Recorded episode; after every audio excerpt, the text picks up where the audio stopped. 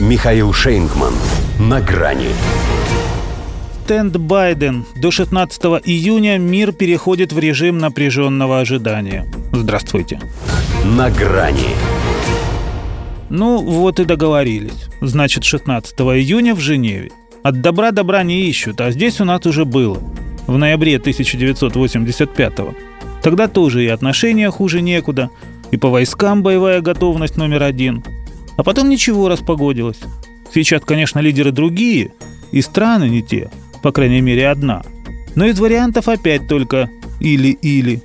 И настрой кажется на то, чтобы перейти ко второй части самого объемного романа Льва Толстого. Во всяком случае, они еще не встретились, а уже столько геополитических сдвигов. В сознании Джо Байдена точно.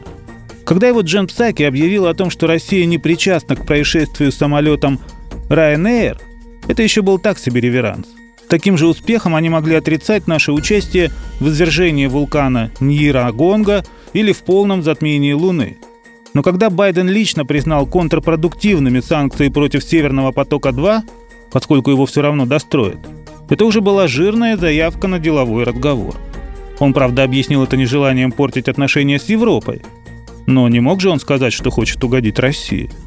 Хотя по-прежнему есть вопросы относительно его самостоятельности. Но какой был прок в том, что Дональд Трамп выглядел котом, который гуляет сам по себе, если встречи с ним все равно не предвещали ничего хорошего? В первую очередь ему самому. Тут же, если не считать ворчания республиканцев, похоже внутриполитический консенсус – и даже Нэнси Пелоси молчит. В администрации США ожидают сложный разговор. Но сложный – это не сложно подчиненный. Разделительные союзы, естественно, сохранятся, но ведь и соединительные по некоторым предложениям вполне возможны. Собственно, стремление Байдена уединиться с Путиным уже само по себе характеризует его физическую форму и психологическое состояние лучше, чем пробежка вокруг Белого дома или когнитивный тест – с заданиями типа «Какое сегодня число?». Ему теперь гораздо важнее знать, сколько таких чисел осталось до 16 -го. Не только потому, что дожить бы, а потому что по нынешним временам каждый день сулит расширение повестки переговоров. Накануне, например, Вашингтон внес в нее уже и Белоруссию. Можно, конечно, конспирологически предположить, что для того они сами и втянули в этот воздушный инцидент нашего ближайшего союзника – чтобы получить еще один предмет торга. Но теперь надо быть аккуратней и дипломатичней в оценках, чтобы не спугнуть. Вот и Евросоюз обсуждение своих отношений с Россией откладывает на месяц. Они тоже переходят в режим напряженного ожидания.